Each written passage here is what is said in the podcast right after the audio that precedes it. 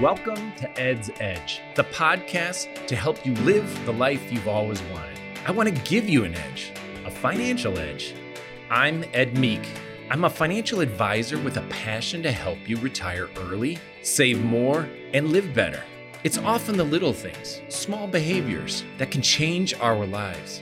That's the power of a financial edge.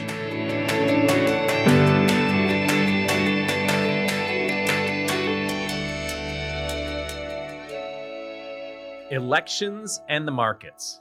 Today, we're going to play a game. James and I are going to play a game in the beginning, and the game is guess the year and the candidates for the election. James, why don't you read to me the candidate that you have and tell me what they said? Absolutely. So uh, I'll give you a slight hint. This was quite some time ago. Please don't give too many hints. Okay. Okay. That's the only hint I'll give. Quite some time ago, this was in a newspaper ad. So one president said about the other candidate that this gentleman in a newspaper ad said this this gentleman is busy importing mistresses from Europe or trying to marry one of his sons to the daughter of King George. He is a hideous, hermaphroditic character with neither the force or firmness of a man nor the gentleness or sensibility of a woman. Scathing. Well, the person he was running against said this of him. I'm going to fill in some blanks here because I'm not reading the whole thing. But here's what he said murder, robbery, blank, blank, and blank will be practiced throughout the land. Are you prepared to see your dwellings in flames, female chastity violated, or children writhing on the pike? My lord. So I guess this election isn't as crazy as we might think compared to others, huh? They've been pretty crazy in the past. And this one, truthfully, when I read it, I was a little surprised. But there's actually a way, even though I, I didn't feel comfortable reading some of those words because truthfully they're absolutely crazy. There is a way if people want to find that. How what do you Google to to find this, James? So here's the answer to who said what about whom. So what I had mentioned was Thomas Jefferson in 1796 saying that about John Adams, and vice versa. Ed's was John Adams saying this about Thomas Jefferson. And if you wanted to find out specifically what those words were, what you can Google is John Adams and Thomas Jefferson newspaper ads for the election. It'll be everywhere. So, this is just one example of prior election ads. There are many more, but uh, I think that gives you a taste on how hostile people can be about each other. This year, certainly no different, right? What we like to do is take emotions and think about what we think that president's going to be in the very near future, right? We have all these problems that our upcoming president could could do, right? All these issues that'll that'll come into play. What we wanted to do is really talk about the facts, the prior facts, put some background around some historical scenarios and what actually happened with the stock market immediately after the election. So Ed, why don't you share with us one of those facts that we found from our research? Yeah, fact number 1, every president has had bad things said about them and yet there are great examples of times when things really went great for these presidents. And i'm i'm using two extreme examples because we're really not at all trying to take one side about this. We're just trying to reflect historically what has happened in the past. So the first president this was said about him former actor lacks the experience to be president. Belligerence towards the soviet union could lead to nuclear war Reaganomics is dangerous and won't work. That's that's what they were saying about Reagan. The average GDP growth during his time in the 8 years that he was president was 3.5, a healthy 3.5%. The uh, S&P 500 index average during that time was over 14% a year. So you're so, saying we didn't have a nuclear war, huh?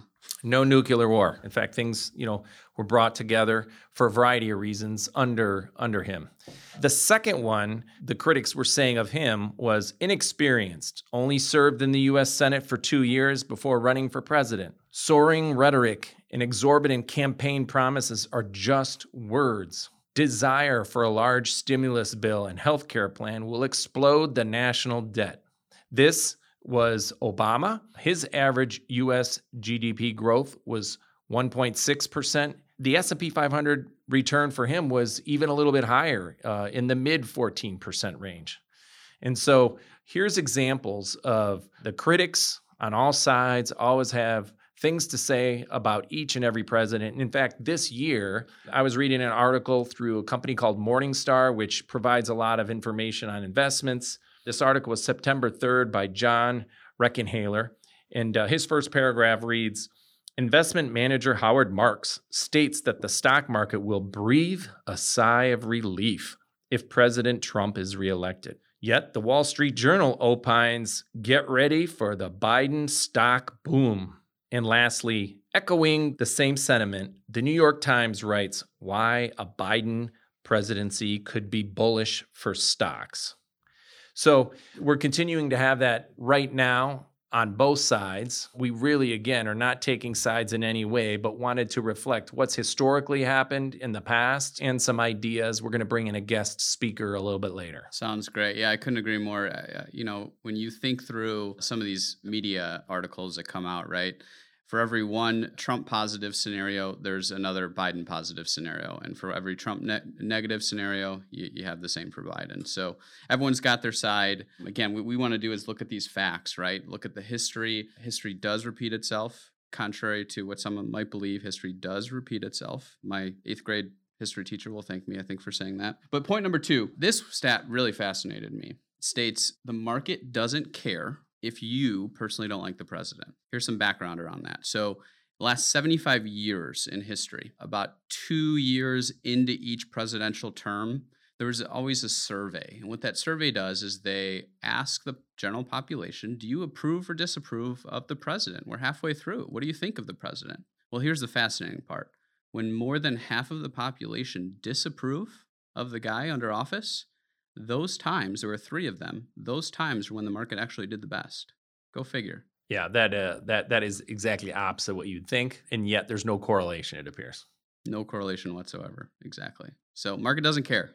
If you don't like the president, the market will not care. It'll do its thing. Yeah, you know, and I've been doing this over 25 years, and people, you know, there's been a lot of elections during that period of time, and people are always asking these same questions from both sides uh, uh of the aisle. But the one thing that's been consistent is that the markets have performed well under both parties. Um, there's a lot of factors that come into play when it comes to the markets and what they do. And I keep telling people the president doesn't have nearly as much power as people think. It definitely has some. I mean, we see that. But neither party can lay claim to having better economic and market performance over long periods of time.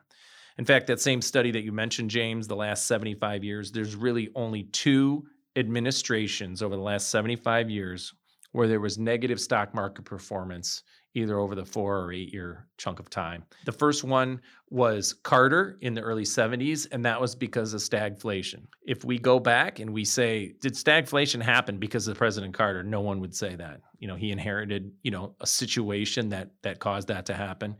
And then and then the second one was the Bush son. He was there for 8 years and he got the unfortunate thing to inherit the tech bubble. Tech stocks in the late 90s were absolutely incredible and he came into presidency and then it soon popped just after he got in. The market then started recovering, but then he had the good fortune of the credit crisis with all of the housing problems. And so two bad stock markets during that period of time. And and I don't think anybody would say that if we look back on his presidency, did he cause those things to happen? Yeah, there were many, many other factors that caused them to happen a lot more than him. So that's the second one that the markets, uh, you know, really have performed well under both parties. Yeah, and I think that that's a really good point when you mentioned, you know, the, the president doesn't have as much power as we might think. Both those times, you know, it wasn't necessarily their fault, right? So I know our special guest is going to talk a little bit about some of the additional powers uh, that are important to pay attention to, not just the president, not just the individual over the next uh, two months or so.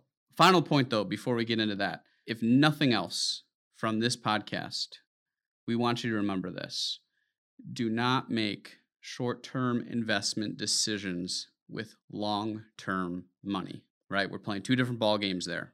And so it's very easy for us to care more about the game than the end result. Try not to get into that trap. If something doesn't go your way and you have long term money, try not to make those short term decisions. I'll leave you with a quote on that final point. Mark Twain said it best, in my opinion it ain't what you know that gets you into trouble, it's what you think you know that just ain't so. hopefully that uh, that helps us think through our scenarios. Pay attention to your goals. Yes, we want to look at the market, look at the election, but pay attention to your goals most importantly. Yeah, that's great. That's a good quote. I remember you mentioning it to me recently, and so I'm I'm glad you brought that up. As we transition to our guest, I, I have a story about me and the guest. So now we're talking four years ago, the night of the election. I think most of us agree that we did not expect Trump to be elected. So uh, I actually, it was a regular day and went home, had dinner. The kids were doing their thing, they're doing their homework, and and I sit down and I turn on the TV, and I'm guessing it's probably I don't know 7:30, 8 o'clock. I'm looking at the TV and and I realize, wait a minute, you know, Trump is actually doing a little better, and there seems to be gaining momentum, and this was very surprising to me, which I think it was to a lot of people. So what I do is I pick up the phone and I call John Smith, our chief investment officer, who who I know is watching, and and I and I say, John, uh, do you see what's going on? He goes, Yeah, I just turned the TV on too. I I can't believe what's going on, and I said, I can't believe this either. And so we proceeded to be on the phone for probably 45 minutes to an hour. And during that period of time, it became extremely apparent that, in fact, Trump was going to win. And so as that was happening, and you you all will see this uh, during this election time, that they also now put in the corner of the TV what's happening in the stock market. There there's a factor called the futures, which they tell you the future of what the not the future, but they tell you what the stock market is doing at this time and it happens throughout the whole day. We all know the stock market's open during the day, but even at night, you can actually see if something dramatic happens, you can pull up your phone, you can type in US stock market futures, and they will be reflecting what's happening live. And that's what happened during this time. When I first turned it on and John and I started talking, I think the stock market futures were down two or 3%, which was a decent amount. And by the time we hung up, I think they were probably down close to 10, uh, 6 to 8%. And I remember distinctly saying to John, John, do we have cash? And if we do, I think this is a great opportunity because we all know the idea of buying low and selling high is good. And I just felt like this was a very big knee jerk reaction.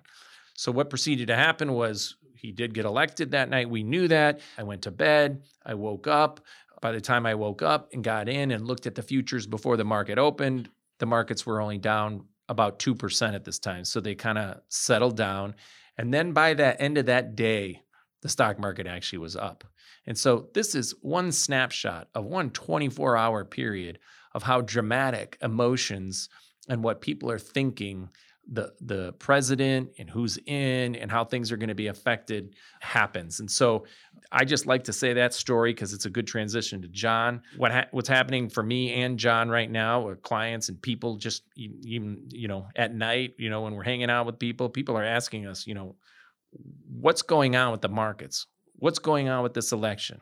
What should we be doing? So, as an introduction, John is the Chief Investment Officer here at Edge Financial Services. John and I have been working together for about 16 years. He's been with the company for 14. He and I used to work together at Fidelity Investments when we were on a team and and John is astute when it comes to the markets, the economy. He reads up on all of these things. So I thought it would be great to bring him in and give us some insight on what he's been reading and the things he's been seeing regarding the election and the markets and the economy. So John, what are you telling people about the future and what it can hold after the election? Thanks, Ed and James, for having me as your uh, your guest here, and uh, I really appreciate it. One of the things that we uh, uncovered in our research was that in the three months preceding the election, the incumbent wins the election 85% of the time if the stock market is up in the three months prior to the election. But if the stock market is down in the three months prior to the election, the challenger usually wins. But in both scenarios, the market actually tends to climb for the next three months after the election happens. So, really, regardless of the outcome of the election, history tells us that the market tends to you know go up after this event occurs.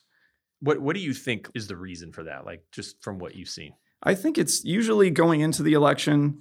There's always uncertainty as who's going to win, and there's uncertainty as to how the market's going to react to the winner. And I think as soon as that uncertainty is resolved, the market sort of breathes a sigh of relief and tends to kind of resume its course. Some of the things that we're talking to clients about are the president does have an impact on the stock market, but it's actually probably a pretty small impact. There's really hundreds of variables that are taking place all the time that that impact the stock market. Probably the biggest variable right now that's affecting the market is the global race to produce a COVID-19 vaccine. So once we have a vaccine, that's going to allow the global economy to, to bounce back more quickly and it might allow some of the most beaten down industries to start to recover. Right now there's four leading candidates for vaccines that are in phase 3 trials and I think we'll actually have probably some data out of those phase 3 trials pretty soon and we'll know more about the vaccine timeline. I would say the next factor that's having an impact on the market would be trade tensions between the US and China. So, if you recall back in 2018, Trump in- instituted tariffs on China that caused a lot of volatility in the stock market, both here in the US and abroad. And more recently, in the last few months, Trump has ratcheted up tensions again with China. So that's certainly going to have an impact as we go forward. Another huge factor that's been affecting the stock market would be the um, government stimulus, both from the Federal Reserve, uh, the Treasury, and Congress. So right now, the uh, the market really wants another government stimulus bill to be passed. But since we're so close to the election, pretty uncertain as to whether that's going to happen before the election takes place.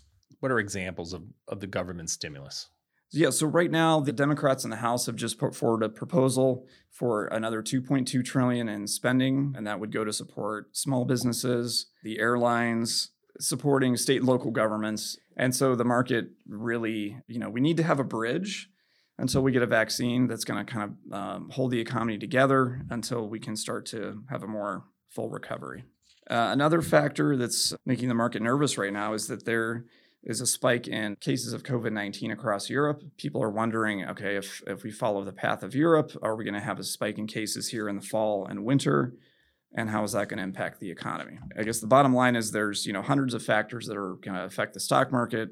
The election is certainly a pretty big one, but it's it's just one of many factors. Probably the more important factors that will uh, determine how the market does would be you know the vaccine timeline and then also when we get the next stimulus package from the government. Now that we talk about the the election, Biden wins versus Trump wins and then, you know, it's not just the president, right? I mean, it's the Senate, it's the House. These are important factors, correct? And so I think uh, I think it'd be good if you can kind of share with us uh, a little bit about that. Yeah, absolutely. There's uh, obviously different combinations of outcomes that can happen with this uh, election in terms of both the uh, House of Representatives, the Senate, and the uh, the President. So again, another disclaimer: these are not our opinions, but simply the opinions of all the research that we're reading. Uh, we're not taking sides here, but one combination would be uh, Biden as the president and the Republicans maintaining control of the Senate. And then another combination would be Biden as the president, but a Democratic Senate. Another combination would be Trump being reelected and Republicans maintaining control of the Senate. And then finally, Trump is president and a Democratic Senate. So, in the research that we uncovered, basically, possibly a negative scenario that the market would forecast would be uh, Trump as president, but the Senate flipping over to the Democrats. And in this scenario, Trump would be you know, potentially pushed into a corner. He would have to implement more executive orders and more veto threats government would be stalled and there could be uh, potentially increased international uh, trade tensions. And then possibly the most positive scenario for the market could be Biden as president, but the Republicans maintaining control of the Senate. And that scenario would see uh, likely higher government spending, no new taxes, but a more diplomatic approach to uh, foreign policy, which could ease uh, trade tensions. And it would also just reflect that the maximum that Americans tend to like a divided government. So, under all these scenarios, the market could still do well, but these are just some of the things that we found in the research. When we look at the next, uh, I know you do this because you read a lot of different things that are released. The next five to ten years, what what are you reading that people believe when they look out for both the economy and the stock market, not just here in the U.S. but outside? Can you give us a little bit about what you've been reading? Sure. So the um, the last ten years have been really good generally for the U.S. stock market. So the stock market bottomed out in March of 2009, notwithstanding the volatility that we've had from uh, COVID 19. The U.S. stock market has performed very well for the past 10 years, and then international stock markets have performed um, positively, but much less so than US markets.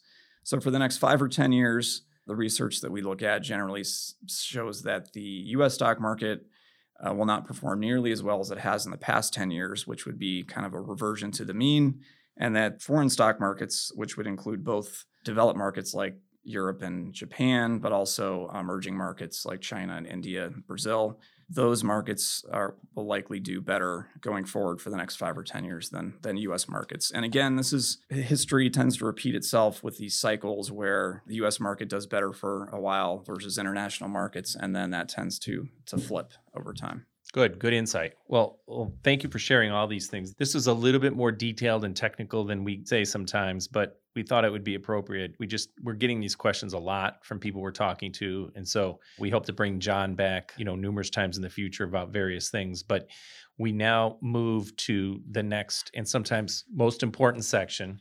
John doesn't know this. I'm catching him off guard, but it's the food for thought.